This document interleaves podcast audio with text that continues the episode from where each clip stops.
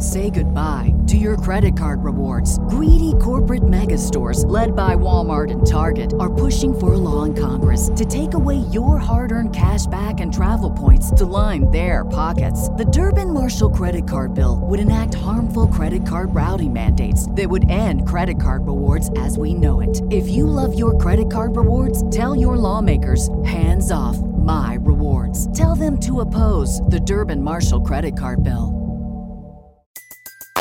Everybody in your crew identifies as either Big Mac Burger, McNuggets, or McCrispy Sandwich. But you're the filet fish Sandwich all day. That crispy fish, that savory tartar sauce, that melty cheese, that pillowy bun. Yeah, you get it. Every time. And if you love the filet of fish, right now you can catch two of the classics you love for just $6. Limited time only. Price and participation may vary. Cannot be combined with any other offer. Single item at regular price. Ba da ba ba ba. Telling you, bro. What's been happening, bro? Uh, not too much. Still hitting more Peggyos? It's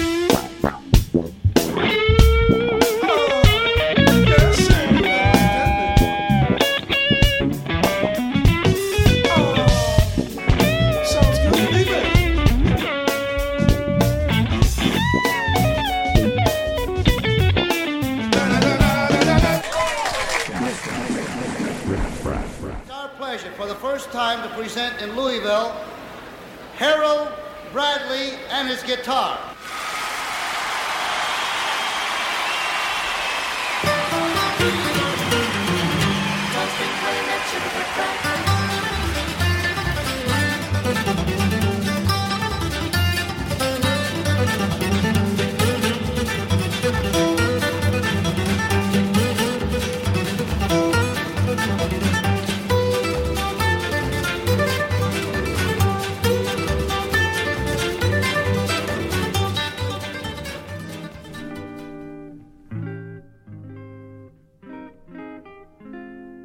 Hey, everybody, thanks for tuning in again.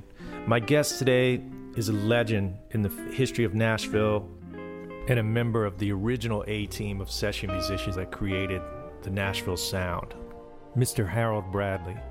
He is one of the most recorded guitarists in history, if not the most.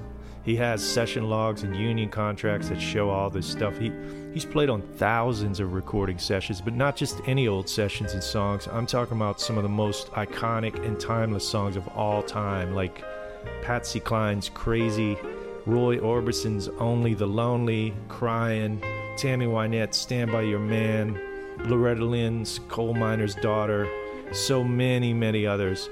But not just country. Harold lent his giant musical thumbprint to Elvis Presley.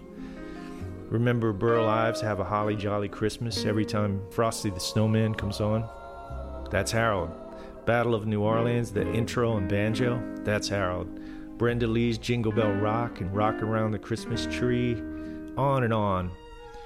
In the 60s, Harold recorded three solo records, one of which you're, you're listening to a track from now, and they're entitled Misty Guitar, Guitar for Lovers Only, and Bossa Nova Goes to Nashville.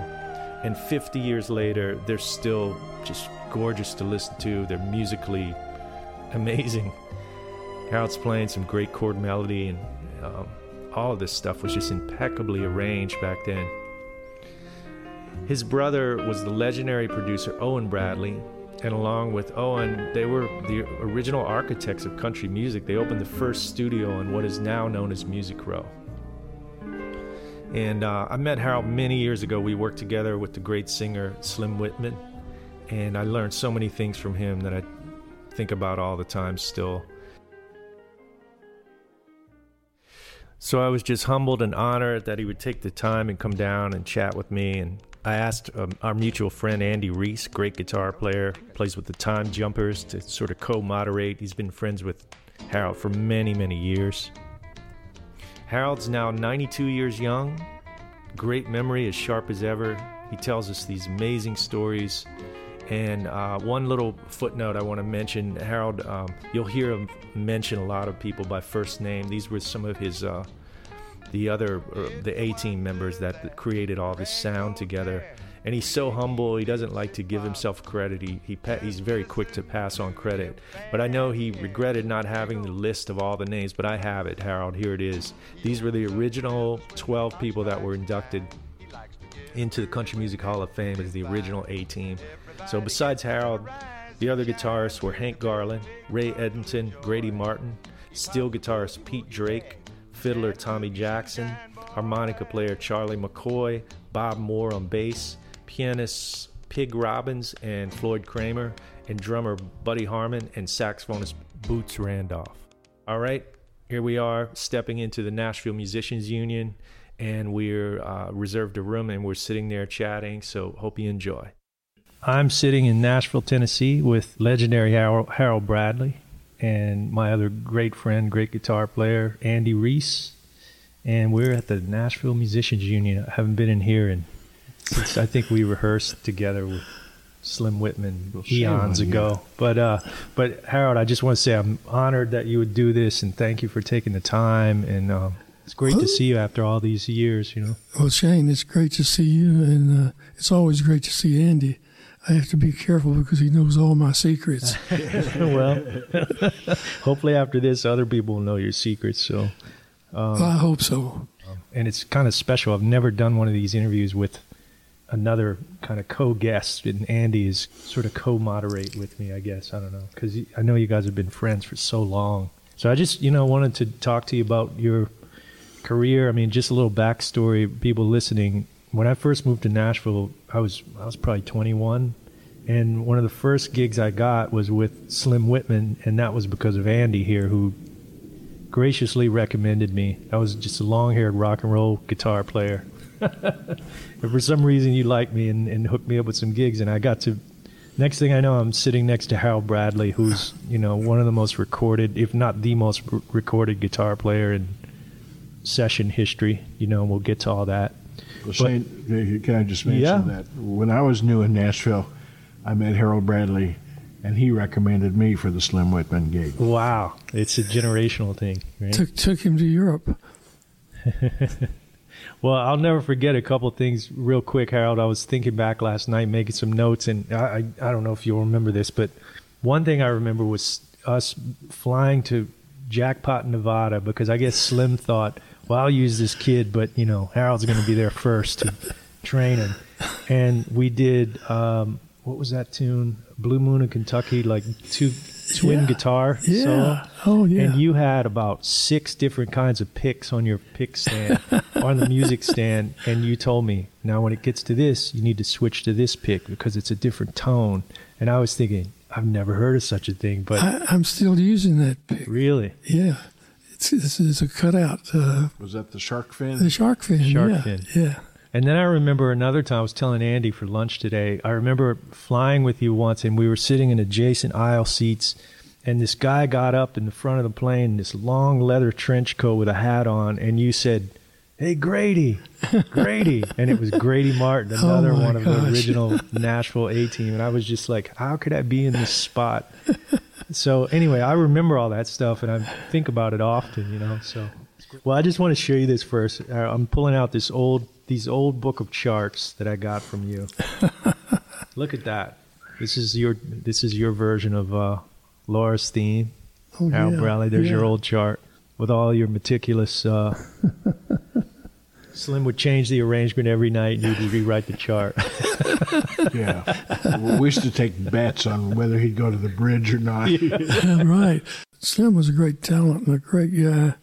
I remember us working uh, the Corn Exchange in England, and uh, we were sitting there, and uh, crowd was a little buzzy, you know.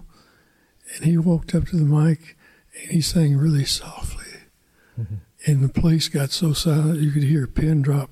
I think you were there, Andy. Yes. It was it was a real lesson to me because other people get up there and sing their guts out, thinking singing loud is singing, you know. But it was a real lesson to watch a guy get up there and and a very nice modulated voice sing something really soft and tender, and everybody just quit doing what they were doing.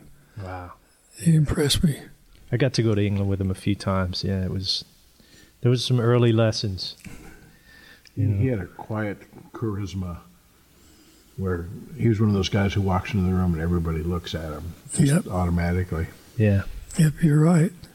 And some of those guitar parts that um, you played on the record, Harold, I had to learn via Andy, and and uh, I remember trying to cop some of those things, and, and I had a lot of chops, but I didn't have necessarily a lot of finesse. Slim would turn around to me and goes, "It's so simple, it's hard, isn't it?" that, that, and that was a lesson. You know? that, that was true, absolutely true. I have a favorite guy behind me too. Met him in 1949. He was my leader then. In fact, I moved from Florida to Nashville then, and we became very good friends. Part of it could have been he had a car and I didn't. He's quite a musician. If you've heard a record, you've probably heard him on the record. He's been on 90% of mine. He would have been on the other 10%, but I did some here and some all over the world. His wife wouldn't let him fly and he couldn't swim, so he stayed home. He's moving up, he's coming in, and the show goes on. Here's Harold Bradley. Harold Bradley.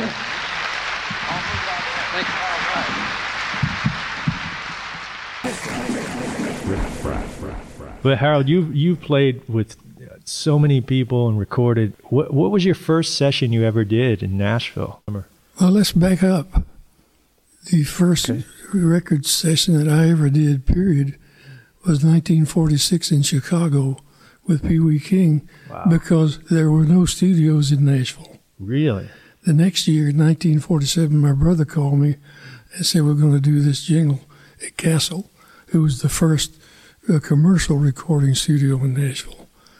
And uh, so we went in, and uh, Snooky Lanson was the vocalist, and it was only bass, guitar, drums, and piano. And we did this jingle. And that was the first session at a commercial studio in Nashville. Wow. It, where was the castle then? It was in the Tulane Hotel at uh, 8th and Church. And uh, it was uh, the, used to be the ballroom, direct to disc. Wow. they had a tape thing that they didn't believe in it for sure that the Germans had, had uh, invented, but it was direct to disc, and uh, I got paid seventeen dollars for it. Wow! And my brother and I were starting uh, in the studio business. We had our first studio, and I'd uh, go home and play the radio, and I'd hear myself on the radio going home. I thought, "Boy, I really made it." They uh, seventeen dollars, and they played it for seventeen years. You know, but uh, really the most interesting one uh, was the one with Pee Wee King was Western Swing, and uh, I should have quit then because I, I think I played some some nice things. I didn't know what I was doing at all. I must go when I hear that whistle blow on the Tennessee Central Number Nine.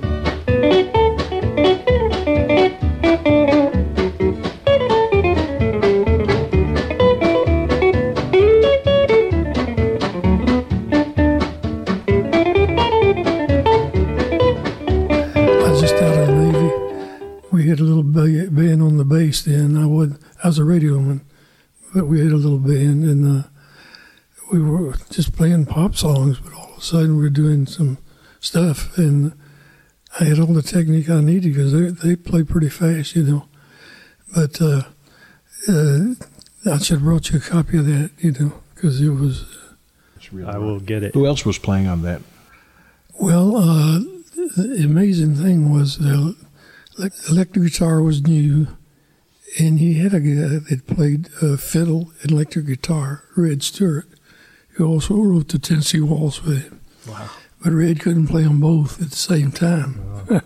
so he hired me to just supplement the band. And uh, so I got to go, and uh, it took us two or three trips to do an album, you know. Hey, the Southland Polka,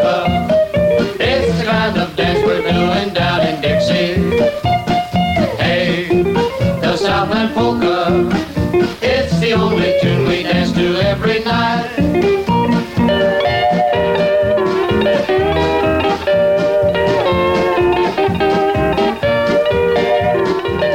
In 1943, my brother called me. I wasn't doing much. wasn't much going on here in the town. Uh, he said, uh, "Why don't you go on the road with Ernest Tubb this summer? His guitar player just quit with an ulcer." And I said, "What and play that old corny country music?" That's just exactly playing body and soul. You yeah, yeah, yeah. I thought I was above that, and he said it'll do you good. Mm. I went on uh, road with him uh, to New Orleans, railroad the train, standing up during the wow. war, and somebody come by selling sandwiches there once while finally got there. But uh, I learned uh, uh, a lot about country music. I learned to appreciate it, and uh, Ernest and I were lifelong friends. I played on a lot of his records later on, mm. but uh, no, I didn't. Uh, I didn't appreciate country music. because I really didn't. wasn't that many people playing the electric guitar. When I was playing in 1943, uh, I was kind of a freak because I was 17 and I'm playing electric guitar, which is a new instrument to people, you know, and uh, it was, uh, I didn't think anything about it. It was just great fun. Mm. But back then, uh, if anybody made a mistake, start all over again, you know. and that wasn't too bad if a record's only two minutes and 30 seconds. Right. But when we were doing transcriptions here with Owen's uh, 35 piece band, uh, radio band, if a trumpet player blew a note, the announcer blew a note, the singer blew a note, uh, they, they called a, 15 minute break and everybody cried, went had a cup of coffee, came back. It didn't matter where you were in the transcription. If you were 30 minutes in, uh, then you had start at the top. So that was so being able to uh, not do that was a blessing. But that's one of the reasons the A team, the 12 guys I worked with, were around a long time, is because we had to memorize the songs. We didn't have any music. This was before the number system came to be in Nashville. And uh, we could do that at the same time that the singer was giving his top performance. Right. And so I think that's one of the reasons A Team was around for a long time. Once we settled in, those 12 guys, uh, they really they knew how uh, to color inside the you know, the lines. Mm, don't that tickle you?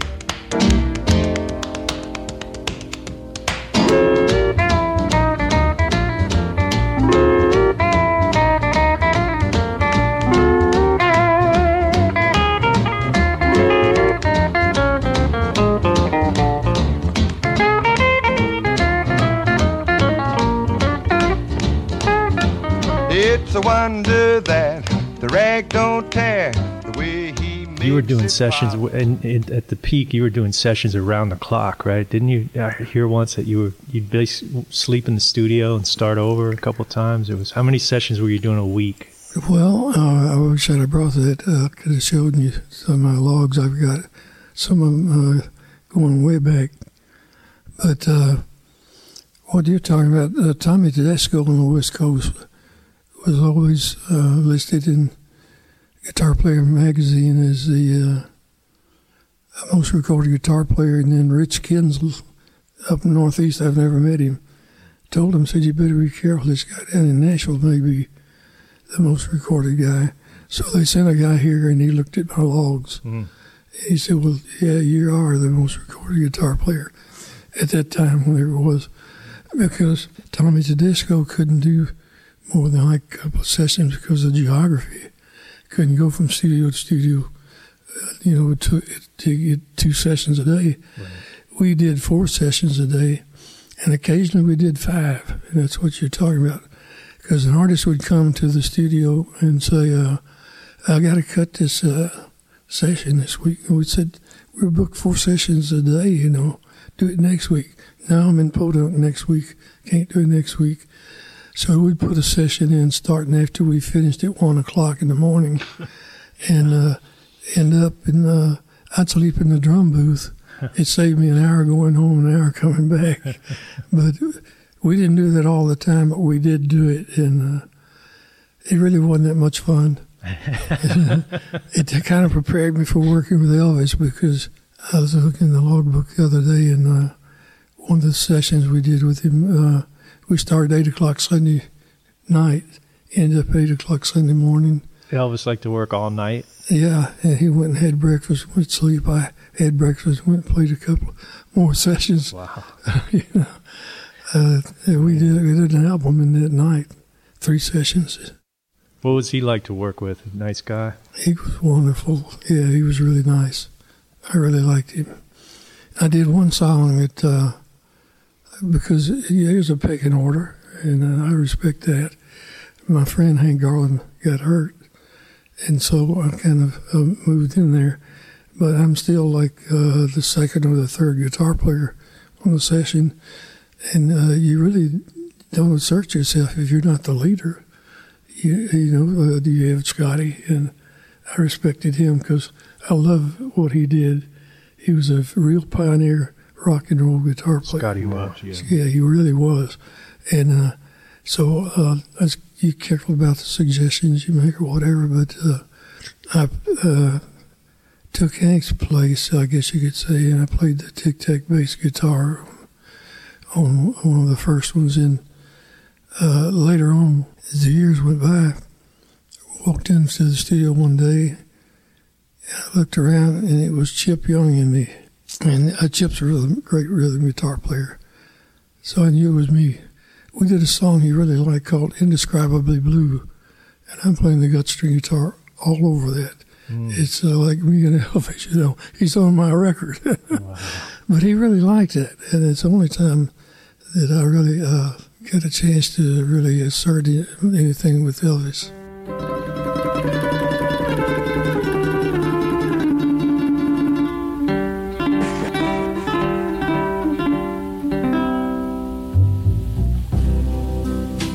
Our friends all ask me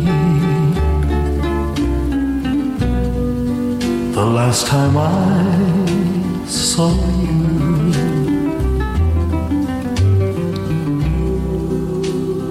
I smile and tell them.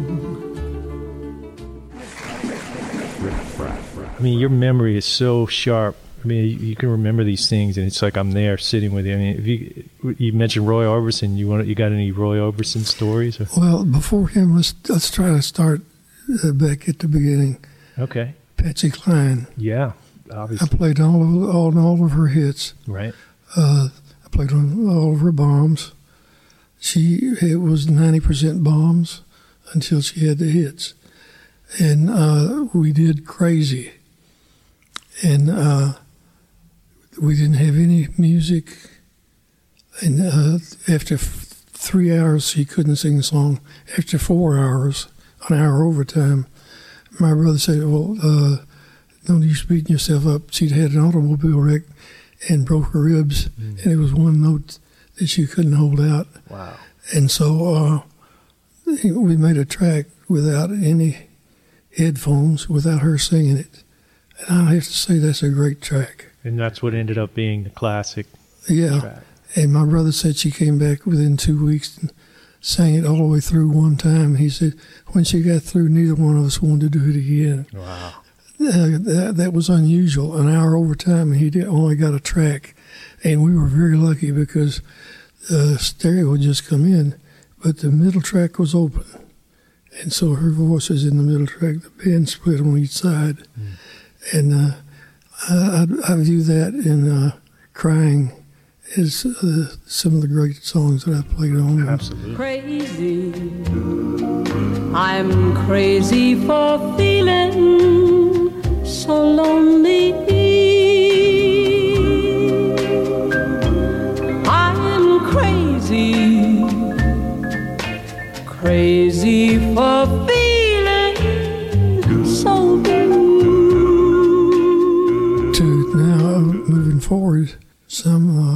To skip Brenda Lee. We don't have to skip anything. you can talk about anything you want. Well, we got her when she was about 11 or 12. And you ought to go back and listen to some of that early stuff. She's hiccuping and doing all kinds of stuff. I don't know who she could have been copying if she was. But uh, she was very talented, and uh, we feel like we raised her. But we were doing a session one day, and uh, uh, we played the intro and she didn't come in. And my brother said, Brenda, what's, what's wrong? She said, the bass player missed a note. and uh, we did I'm Sorry, which was a huge hit, and she still can hang her head on that. And uh, my brother didn't take credit. He wouldn't take credit for anything, but he actually did like one of the Ink Spots deals. There's no chorus on I'm Sorry. So he did a verse, and then he uh, modulated and uh, did of the verse, then he modulated, did another verse. So, uh, and then he, she had some talking on there, some recitation, you know. Mm. And you listen to those early records, and you'll hear that some of the groups that were doing them back then. No, I don't want to miss her.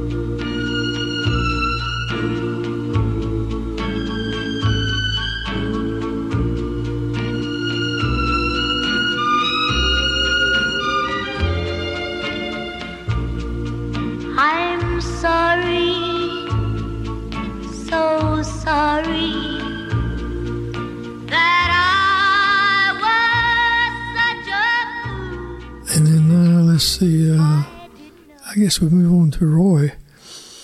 Roy was a nice guy. I never heard him raise his voice. Of course, he started in Wink, Texas. He went over to Memphis, like three or four other guys did, and started there, and then came to Nashville and had their hits.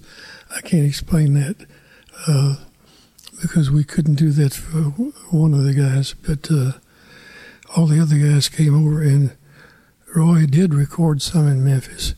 Then he came over here, and uh, I think the first session I played on with him was a hit. Only, only the, the lonely. lonely. Oh, yeah, wow! I didn't know you played on that. Yeah, wow. I played the tic tac bass guitar. Only the lonely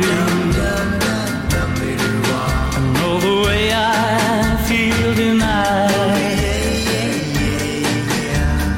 Only the lonely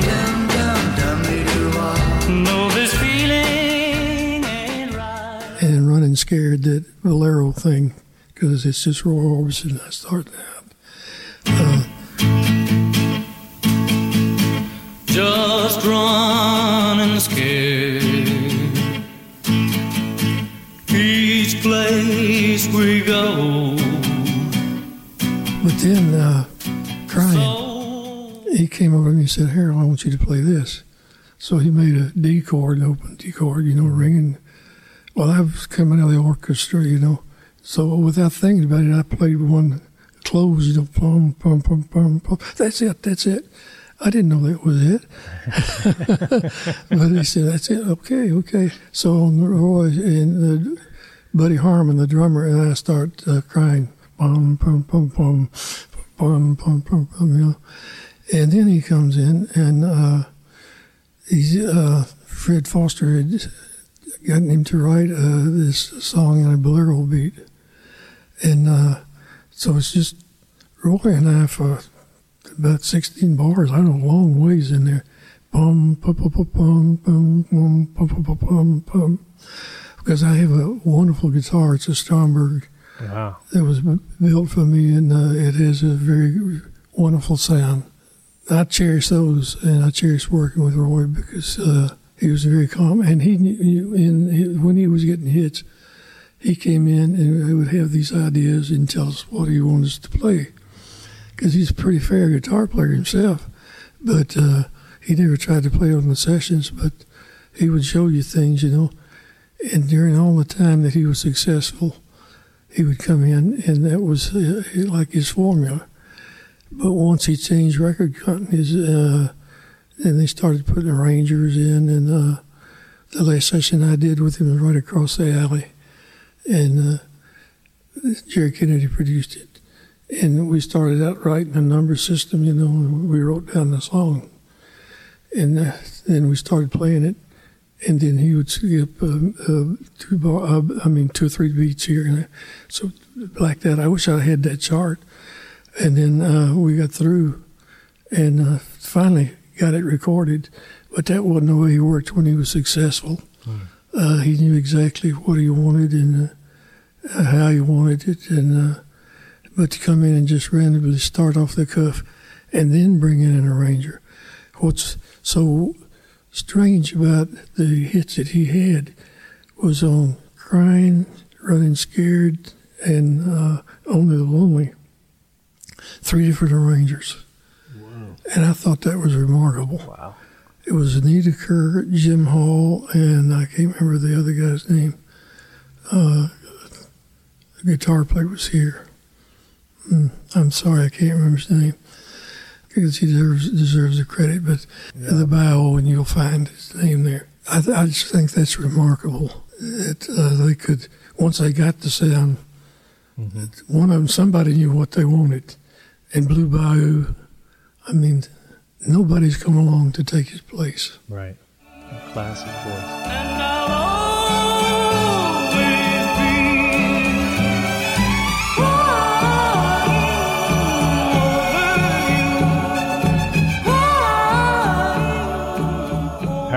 For those listening, tell tell me if I'm wrong, but the way I understood a tic tac bass is that it was originally because the, you couldn't reproduce the sound of an upright low end on the speakers, so you would reinforce it with a like a uh, you know play with a pick, and it would double the bass. Is that right? Well, yes. Uh, what happened was in 1958, Hank Garland went down to Strobel's music store and came to a session. He brought this strange looking instrument. It was a black one. And uh, we tried different, uh, Grady and uh, Hank, I think they played on sessions before I did. And then uh, it's really a six string guitar, you know, with, right. but it's uh, also a, a four string bass on the bottom with two extra strings above that. Uh, it's a weird instrument, uh, very poorly made, won't tune, no way to tune. You just have to tune whatever key in with the bass. And uh, the fortuitous thing that uh, I did was I put my hand over the bridge and it got a note, it got a click, and my brother loved it. He used it until he died on his last session. He liked it because on the transistor radio, when the bass would drop out in the early days, he'd still have a, a, a note. He'd have that click. And with the, uh, the click like that, I had uh, studied bass in college, so I had the left hand position kind of a triad, uh, you know, triangle. Mm-hmm. So I kind of had that in my mind. And we started working on the bass lines, and you can double the bass, and then also because it, having that click and then a higher register, you can play a lot of extraneous uh, other notes that uh, you couldn't get away with if you did it on the bass. It sounded like a cannon going off, mm-hmm. but you could play boom, ba da dum. It was. It took a while for Bob Moore and I to uh, get together, the bass player who did the most sessions here, and I give him a lot of credit uh, for one thing that he did. Uh, he wouldn't let you uh, change keys without playing the tonic twice or the, mm-hmm. whatever key you were in. Right. Before you, know, you like approach to a four C G C C F F. You know, he, he, he established that because the bass players before that played tonic and fifth everywhere. It's wishy washy. And and the bass would drop out. The early records we had to drop out completely on some notes because they weren't as good a player and uh, the bass wasn't as even. Players even now in F sharp, right. G flat, whichever you prefer. It's pretty rowdy when you, you get in that key for upright bass players. and when you play C, you know, on the third string, and then you play G open, it's boom, boom. It pings out like that unless you got some way of controlling it. And Bob Moore had a way of controlling it. He had it all even notes in D flat, uh, be fine. Didn't matter. And uh, that's a blessing. Is it Johnny Horton? 1814. We took a look. Didn't you play on that? I played the banjo. You played the banjo on that. And uh, unfortunately, that banjo was stolen. That's the greatest banjo I had. Couldn't replace it. But uh, there's one thing about that. Uh, well, there's a couple of things about it. I played at banjo tuning because I'd played in Papa John Gordy's Dixieland band. Oh, the real so deal, it's played yeah. in banjo tuning, and uh, because to play the notes that I'm playing, you'd have to play them up here, you know. But with the banjo tuning, what's the first one is an A, and uh, it's a lot higher, and so it had it had a great sound. Uh, sonically, uh, his records. I was listening to one of his uh, other day that uh, sounded really great. It was uh, "Oh for the Love of a Girl," and uh, as you always do, you volunteer to play something. To, so I volunteered uh, to uh, ask uh, Don Law. I said, uh, and Grady. I said, "Hey, I got this new instrument. What do you think about this?" It was a tiple, ten strings, and they said, "Oh yeah, that sounds good." Well, it did sound good, but when I started trying to play that thing on the record, I'm holding all those strings down.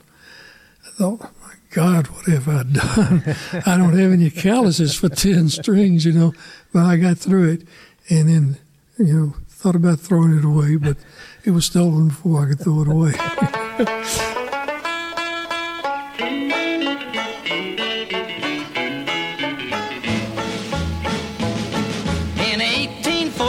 took a little trip along with Colonel Jackson down the mighty Mississippi.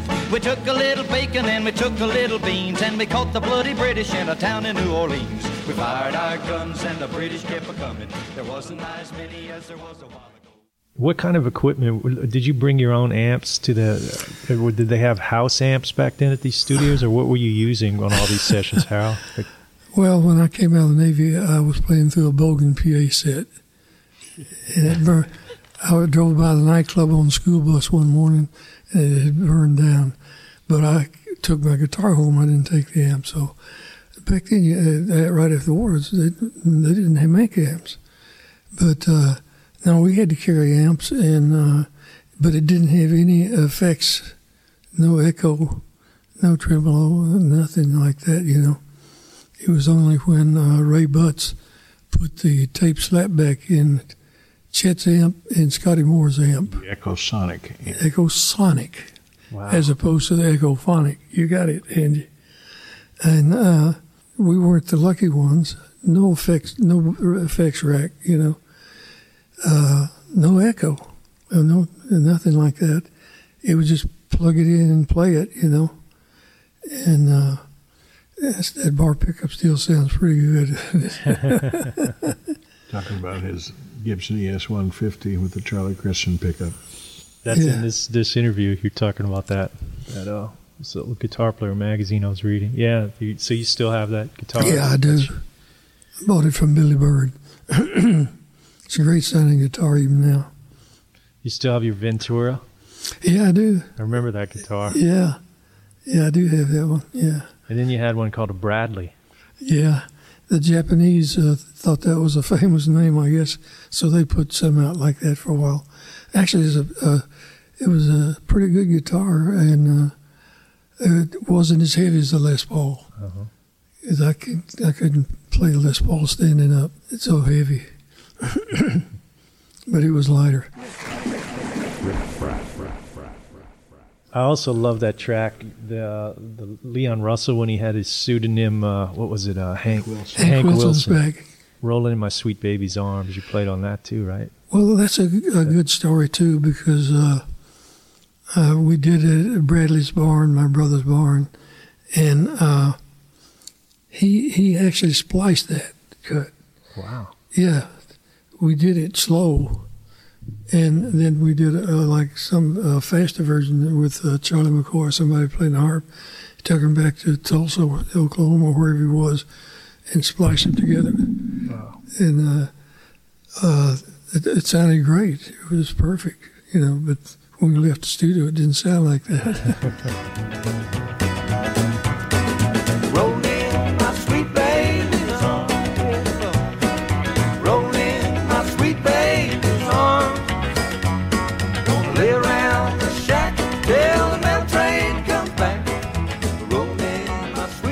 think uh, I think a lot of the people uh, kind of bought into the the notes that we were playing, the run ups, da da da dum, different things like that. Although Archie Bleyer said uh, Floyd Cramer uh, uh, play that. And then he said, well, that clashes with the pickups. Well, if it's down low, it doesn't clash with anything. but we didn't bother to try to educate Archie Bleyer, you know. So we didn't play the pickups, and it sounded weird to us because that's the way we were leading the singers in. I see. You know. oh. It, it was it was a marvelous time because we were we were making it up. We're not sure what we were doing, but uh, after a while, we did know what we were doing with different artists because they say the Nashville sound. No, it's plural. Nashville sounds because Ernest Tubb had his sound, Brenda had her sound, uh, different people had their sounds, you know. And when the radio came on with an intro, you'd say, "Well, that's Ernest Tubb," or you'd say, "Well, that's Brenda Lee," or you'd say, "It's Patsy Cline." But uh, I don't think it's that way now. It's uh, we've lost the country music art form, but that's another debate. Take for instance my brother. Somebody asked him, "Why didn't you, why didn't you sign your own brother?" He said, "Oh, I wouldn't let him do those old standards like that." It's the only time I know he was wrong, because actually on the strength of those three albums I gave you, Your three records. uh, It's Misty Guitar. Um, Guitar for Lovers Only. And the Bossa Nova goes Goes to Nashville.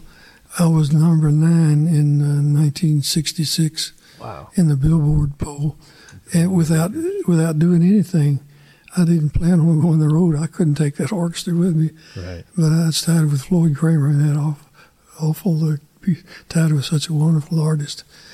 But uh, my biggest kick was uh, somebody brought me Northwest Orient Airlines uh, playlist, you know, and uh, they had what's new in the jazz category with Ella Fitzgerald, Count Basie, and that was a big kick. Really, Wow. it was.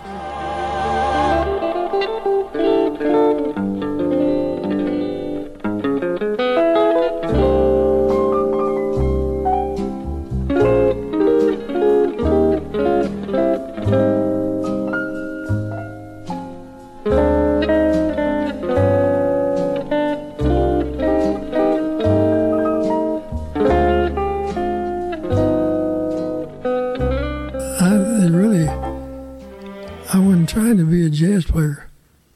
I was trying to uh, more pop. I think I guess what you'd say. But every, when I got to the session, Bill McElhiney, the arranger, had everything written out. He'd heard me play, you know. And then he came over and he said, "Oh, by the way, Phil here," as if I wasn't doing enough, you know. and so I tried to play a few little jazz runs to keep everybody awake in between playing the, the melody, you know. And also, I heard a lot of guitar players there playing single notes, and the orchestra was working real hard. And then I heard Johnny Smith, and I couldn't play what he did, so I tried to play uh, f- full chords as much as I could, you know. What are some of your favorite tracks off those albums? If you had to think about a few highlights, the ones that you really like. Well, uh, the first track is uh, theme from Exodus. It's uh, it's it's close to jazz. You know, it is a. That's what I've tried for with that.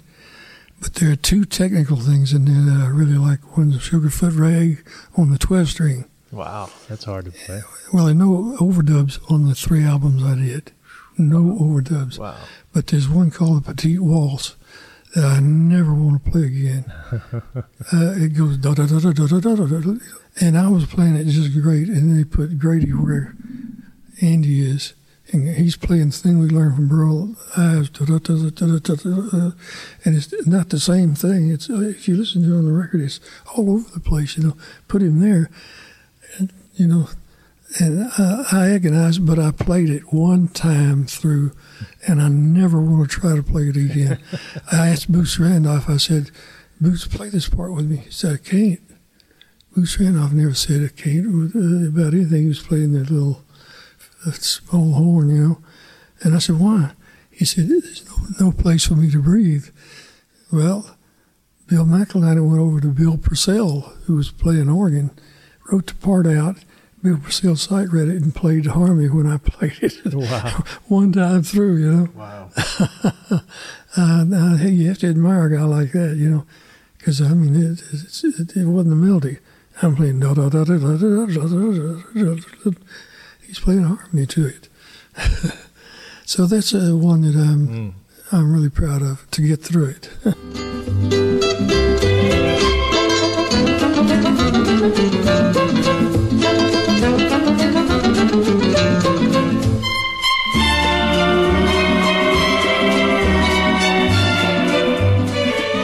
My favorite track on Misty Guitars is your version of Laura.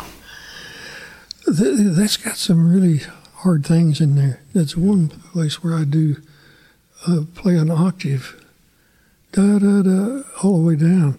That was hard. That's beautiful. Well, I was a fool, fool to think I could do it in front of an orchestra, you know. But uh, you know, you get pumped up, and uh, I was just. I, I love that cut, by the way. It's great. Thank you. I like it.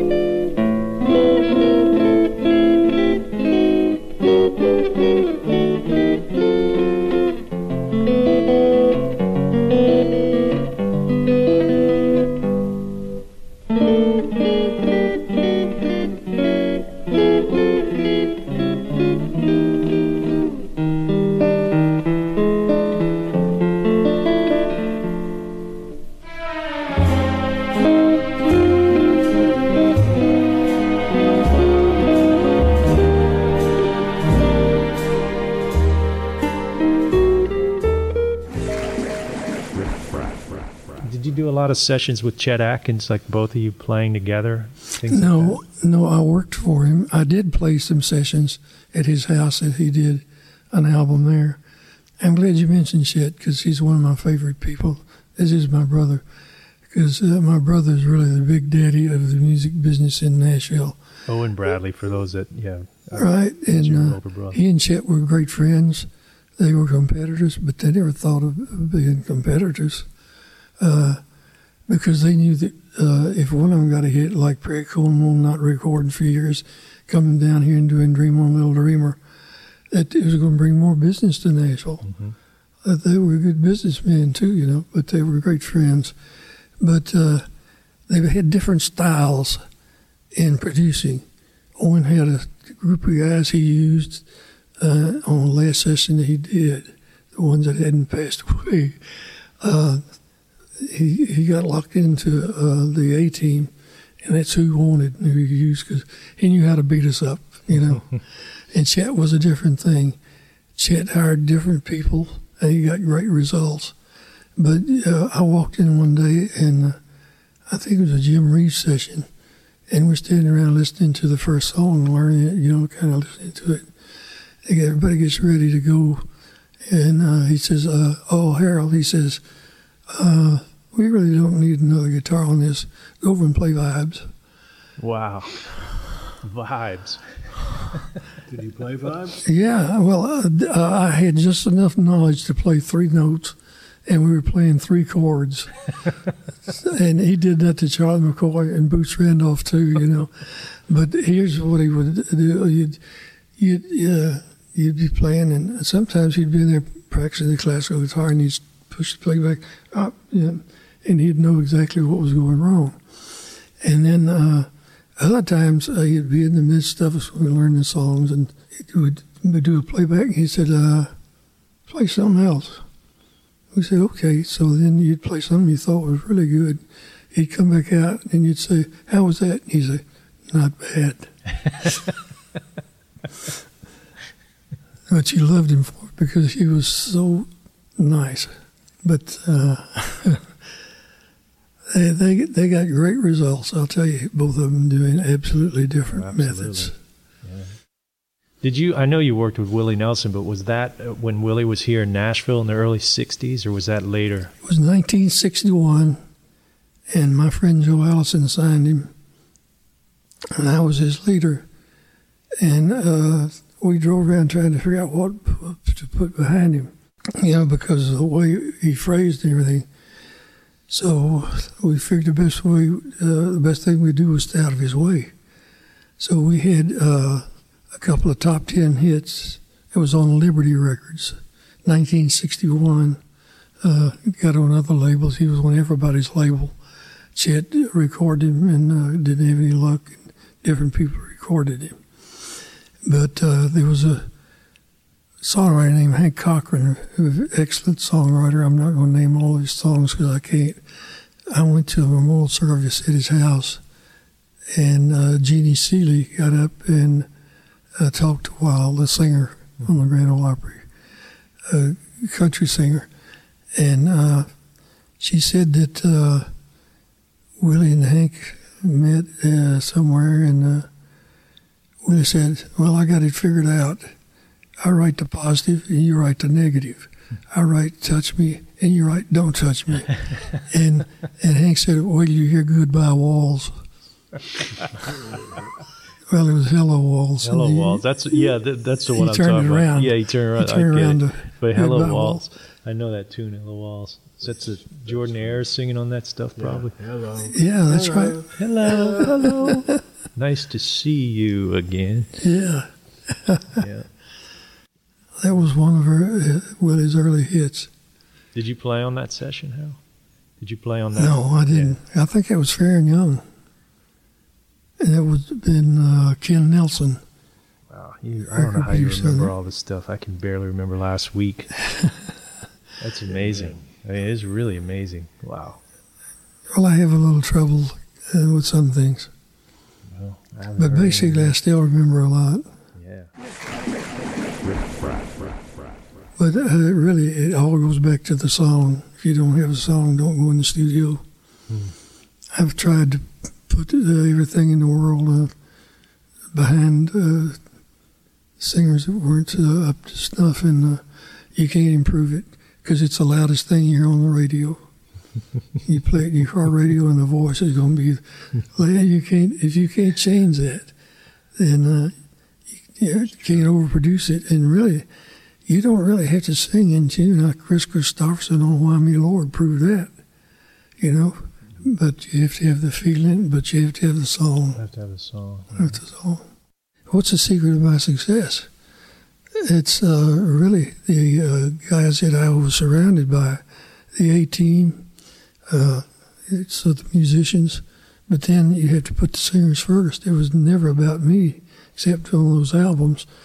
When you walk in the door, you you leave the ego there, and you go in, and it's I introduced, uh, gave Charlie McCoy his medallion for the Hall of Fame, going to Country Music Hall of Fame, and I said, uh, Charlie learned uh, right off what you have to do to be a session musician.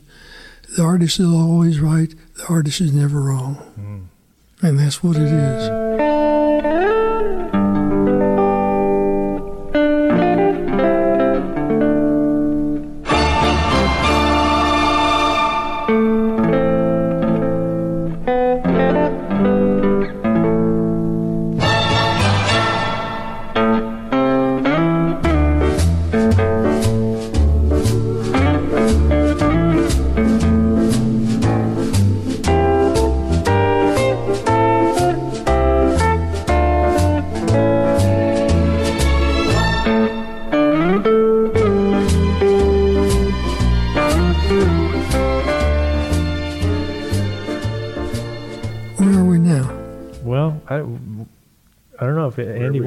Wants to wanna be. ask. Wherever, really. I just I was listening the other day to um, a record you did with one of your good friends, Don Gibson, and it was the album. I don't remember Gibson that. Guitars and Yeah, Girls. That's the one. So that was you and Johnny Smith and Hank Garland. wow. and but it was all arranged. It was all three part guitar stuff. How It was, did that it, come was, to it, be? was- it was all written. It was gut string guitars. It was all Anita. Anita Kerr wrote it. And uh, I don't know how Roy Hank Garland learned it. I really don't, unless Anita taught him the parts, because he really couldn't read uh, very well at all. But but you were a good reader, and uh, Johnny Smith was obviously a good reader. Oh yeah, yeah. Johnny was a beautiful guy and a great player, and we did that album. And then Hank got hurt, so they came back to do another album like that, and then uh, it was Grady and me and Johnny, but Grady couldn't read it after one the first session. He quit. Wow. And then uh, we brought in uh, the guy that I couldn't remember his name while ago, and I'm sorry I can't, uh, because he could read it. And uh, he wanted to do, uh, well, he played with our fingers, and uh, Johnny said, not up to that. but uh, Johnny played some beautiful solos on that. And How did Johnny Smith come to be on that? I'm glad you asked that because uh, he and Chet had become friends. And about before Johnny died, about a year before he died, I called him and talked to him. And uh, we revisited that uh, session. He said that uh, there was one period in his life he cut part of his finger off or something. That uh, if it hadn't been for Chet, he had a hard time feeding his family. Wow. But he and Chet were great friends. And actually, he let uh, Don arrange. I mean, uh, Johnny arranged something. I've never heard it because they didn't release that uh, next album. They didn't release that one. I love Johnny. Uh, first time he was here, uh, we all went down to Carousel uh, so he could hear Hank and uh, City, and you know, and uh, Hank was playing lights out, you know, and uh, Johnny wouldn't play for a couple of hours, and he finally got up and played, and uh, so we were doing the uh, second session. Secretary from RCA poked her head in the door and said, uh, "Hey," said somebody just called on the phone. Know if y'all are going to have another jam session down at the Carousel like you did last time? And Johnny Smith said, "Not after the way Hank Garland chopped me up." wow. How can you not like a guy like that? You know, he was he was beautiful. He really was. I'm just a driftwood on the river, floating down the tide. I don't care where this old river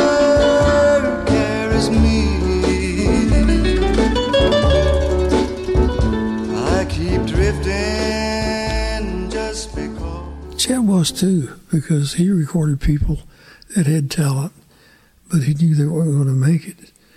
But uh, he recorded or he'd have somebody else like Danny Davis record them. And I'm thinking of uh, Paul Buskirk. He ended up being Willie Nelson's great friend. He was my friend when I played the Grand Ole Opry in uh, 1940, 40, no, 1943. Yeah, with Ernest Tubb. We, Billy Byrd was my mentor, and uh, he was hooked on uh, Charlie Christian. So I'm starting out at 12 years old, and he's showing me Charlie Christian stuff, you know. He'll, I'll play rhythm behind him, and he'll hand me the. So you play. Didn't show me to hold a pick, do anything, just you play, you know. So uh, I learned a lot of that stuff, and uh, we'd play Body and Soul in the dressing room at the Grand Ole Opry. We taught it to one bass player. And I thought everybody knew that song. I really did. You know, you know. And we'd play it, and then uh, everybody come in the restroom and listen. Paul Buskirk came in and played manly, and he could play it with us, you know. But it shows how ignorant you are when you're young. But I didn't know any better. You know, I just thought everybody knew that song because uh, Bill had pushed it so much and everything. Because anytime you wanted a jam or anything like that, how about Body and Five Flats?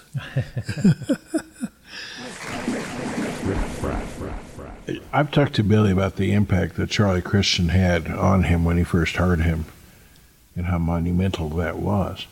But, but I'm curious because a lot of people are really crediting Django Reinhardt now with being a large influence. Were you guys hearing Django at that point in time? Uh, no, not really. Uh, I heard him a little later, but I was never able to copy one lick off of Django. And uh, uh, Charlie Christian didn't copy anything off of Django. They're so different styles, uh, absolutely different. What about George Barnes? Were you guys aware of him at all?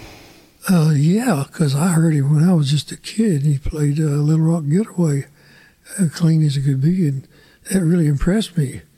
You know, he was such a clean player. Because George does, doesn't get a lot of credit, but he was a very active jazz electric guitar player around the same time Charlie Christian was. Uh, in all honesty, I don't think he had the impact No, he didn't. But uh, uh, he was a technical genius. That's what I thought of him when I heard him play that. And uh, he, he was a great guitar player. You're right; he doesn't get enough jazz, enough credit for being a jazz player. But Charlie had so much soul and everything. I mean, I, I remember uh, still uh, part of the solo Rose Room that Billy and I learned a long time ago. I'm going to ask you something maybe nobody's ever asked you before, but I'm just curious. Did in all the sessions you've done, did you ever lose your temper or see somebody just storm out of a session like a player? I mean, you seem like a you've always been the most patient and professional. I'm just wondering if somebody you don't have to name the artist, but if it happened, like did you ever just lose your cool and, and just say I'm out of here? No, you weren't allowed to do that. There were a couple of times that uh, I hyperventilated. uh, I, I went to do this session, and I love the guy, the A and R man. Gut string guitar had everything. It started with like, like this on the first three strings. It's called "Dear God" with Roy Clark. It started there, but the guy playing it, Chris Gantry, wrote "Dreams of an Everyday Housewife." He tuned the A string and the D string to different tunings. Oh. And of course, the A&R man didn't know that. And all of a sudden, I'm there, and that's what I'm going to play, you know, sooner or later. Right. But I did learn it, you know, and I played it with Roy, and and changing the bass notes, like just, I did it perfectly. Took three hours for us to get that song. it wasn't me; it was uh, trying to put it together because the, the song really wasn't there. It just started out with "Dear God."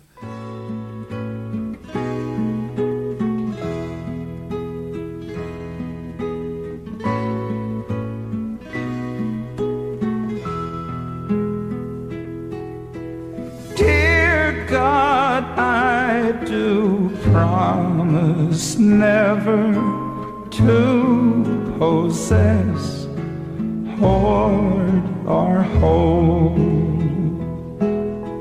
Let me be of. It's a love song, but it's uh, not the kind of hillbilly love song we're used to. But actually, when I got through with that, I went to a session with Sonny James, like at 10 o'clock, and I was hyperventilating. I'm telling you, that's all I could do, keep from falling out of the chair.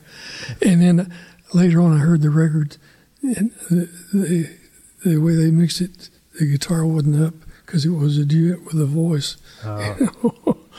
I said, oh, wow. All that for nothing. Yeah, yeah. But uh, I did it.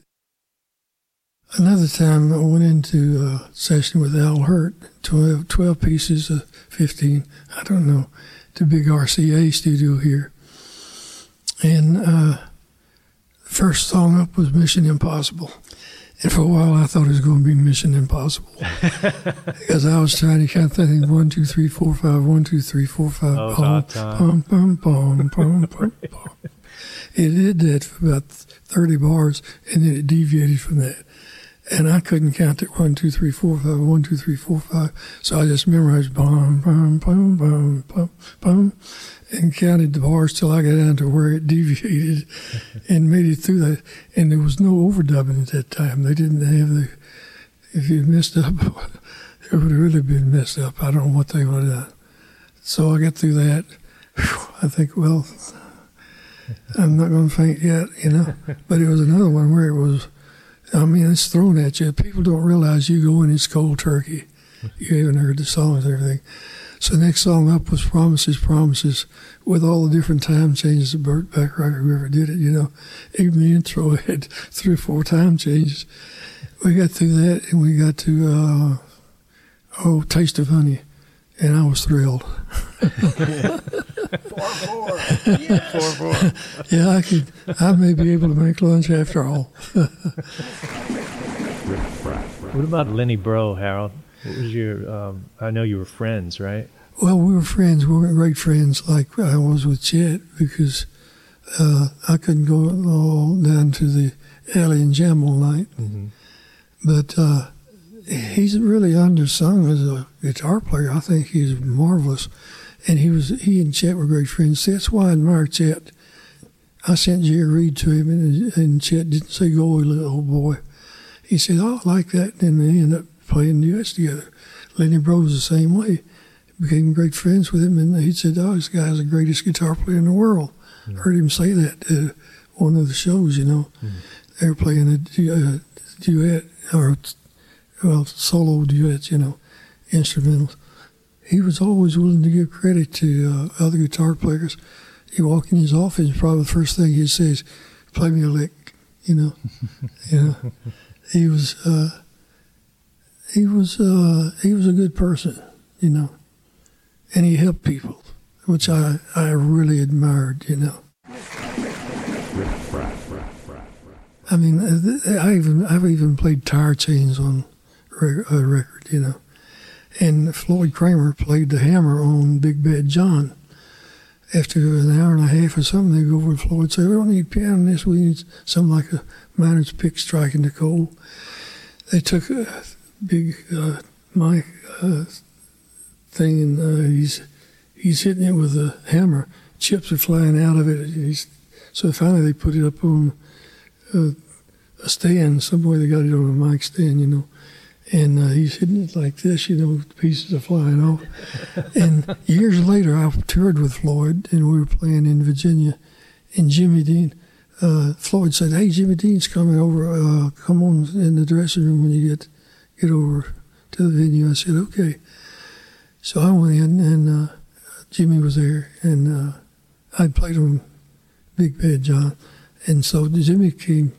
He uh, was introduced by Floyd, and he introduced his wife and let her do a song. And uh, Jimmy kind of took over for a while, and he talked about said, "Well, I know that I'm the only guy that Floyd Cramer ever played hammer for." Hammer ons. hammer, yeah. So you you really try to do whatever they want you to do. You know, it's like Owen said, you stand on your head, do a few tricks like the dog, then they don't like that one, so you roll over. There's your advice for musicians listening right there from the Big John, Big John, Big Bad John, Big John. Or anything else you want to talk about, Harold? Well, uh, I can just give you a couple of things, uh, a couple of want. quotes, not from me. I haven't come up with a quote yet. But uh, this friend of mine asked uh, Les Paul, what advice would he give to young guitar players? Hmm. And Les said, practice, practice, practice. There's always somebody better than you. Hmm. And then uh, I love what Chet said. He said, if I don't practice one day, I know it. If I don't practice two days, you know it. If I don't practice three days, the world knows it. And I guess that's the way it goes, isn't it? A lot of Truth to that. I'm sorry. Oh yeah. Well, there is. It really is. It, it really is. But uh, I would say uh, playing all the different bands you can, because I was really lucky. Uh, I may not be the best guitar player, but I may be the most versatile guitar player. I played on Bunny Hop and Hokey Pokey with Ray Anthony's big band. I played on uh, Papa John Gordy's Dixieland band playing banjo and ukulele on Honeymoon Feeling and uh, Ray Stevens record of uh, uh, a variety of things. Sure. That uh, you talked about the car, I mean, the instruments. I was driving Chevrolets and it had a huge trunk. I had 12 instruments in there and the amp in on the back seat. And when they went to smaller size, I had to take a couple of instruments out because I mean we carried everything, you know. Well, I remember how in this parking lot at the Union years ago, I you had a Cadillac, and I was helping you get stuff out the trunk, and I moved some jumper cables, and there was the, the six string bass, and he said, "That's the bass I used on Pat's. I said, "It doesn't even have a case. It was just it was just in the trunk." It, it, it still doesn't have a case. I still have it, and people really want to buy it. It should be in the Smithsonian or the Country Yeah, Music Hall of Fame, at the least. You know, it's Har- you know. I just left Andy's house. He's got about eight empty cases sitting in his front room. Maybe he could give you one of It's those. a, it's a good start. that, that's the empty ones. Oh, yeah. I was doing an interview at RCAA the other day. Of course, uh, felt kind of strange walking in there after Wow, all the grief they gave me, you know. But uh, went in, there's two nice historians there, and all of a sudden this guy comes up, and he's the guy running RCA now, David Cobb. And uh, I guess that's the reason I was in there, because they were friends with him. But he wanted to interview me too. I mean, it wasn't that obvious. But we got we were talking, you know, about just like we're talking now. And uh, he said, "Well, I don't let my guys use uh, chord sheets." And I said, "Well, that's way we started out. Didn't have chord sheets on Patsy Cline's records." He said, "No, if they can't memorize it in two and a half minutes, you know." And I wasn't going to debate him. but when I became the leader on a lot of sessions, I found out I'd saved about 15 minutes if everybody was playing the same chords. and back then, a guy would write a verse, and in the second verse, it would have it would be a different set of chords, and it actually saves you a lot of time uh, because you always want to go back and rehearse that funny spot where it was different from the first verse, you know. But uh, I didn't tell him, but I, I love the uh, the chord sheets, you know. Who was the first sheets. person you ever saw use the number system now? It was uh, Neal Matthews, uh, but Charlie and I, Charlie McCoy and I have a disagreement because I thought Neil there was Matthews was one of the Jordanaires. Yeah. Uh, we'd walk by and there'd be this big, tall, uh, yellow sheet of paper, and I thought I was. I thought my memory was it was like Roman numerals one, two, two, one, uh, you know, three, three, IV, v, five. But Charlie had it in Arabic or something in his book. I talked to him about it, and I'm not sure. He was the first one that used a number system. Then, but that was for the singers. And then one day I was a leader on a session at the Quonset Hut, and everything stops. And I'm looking around to see what's happening.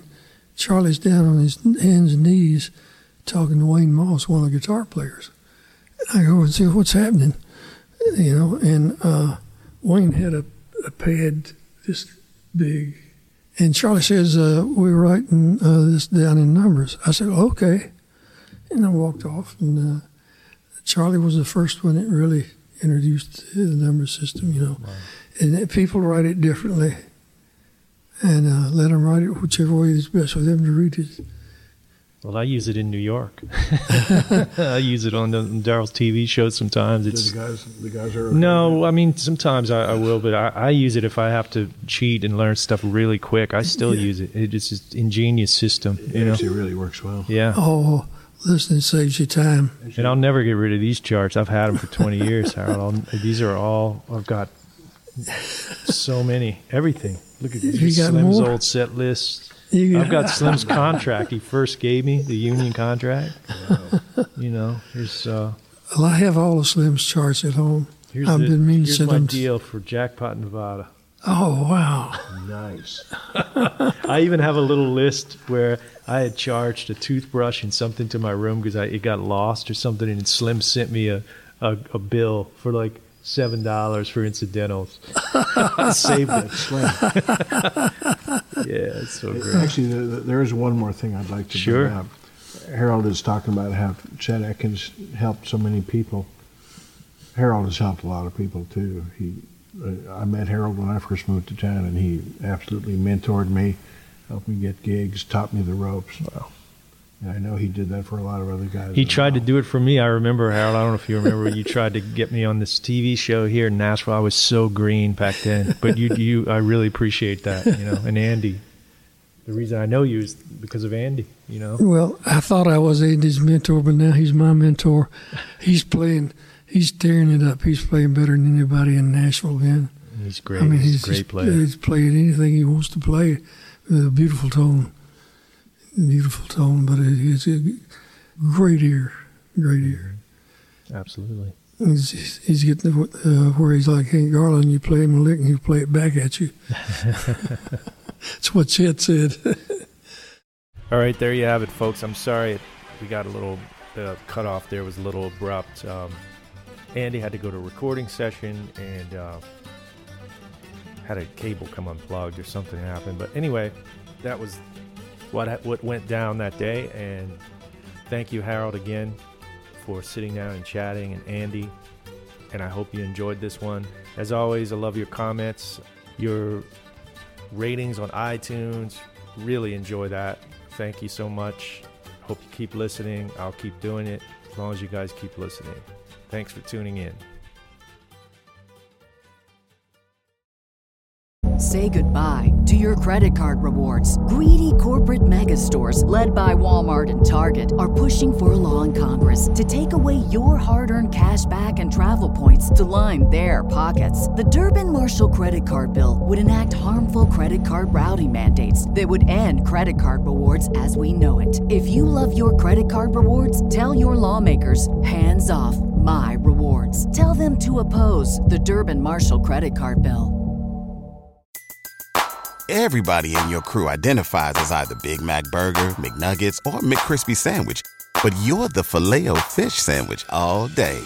That crispy fish, that savory tartar sauce, that melty cheese, that pillowy bun. Yeah, you get it. Every time. And if you love the filet of fish, right now you can catch two of the classics you love for just $6. Limited time only. Price and participation may vary. Cannot be combined with any other offer. Single item at regular price. Ba-da-ba-ba-ba.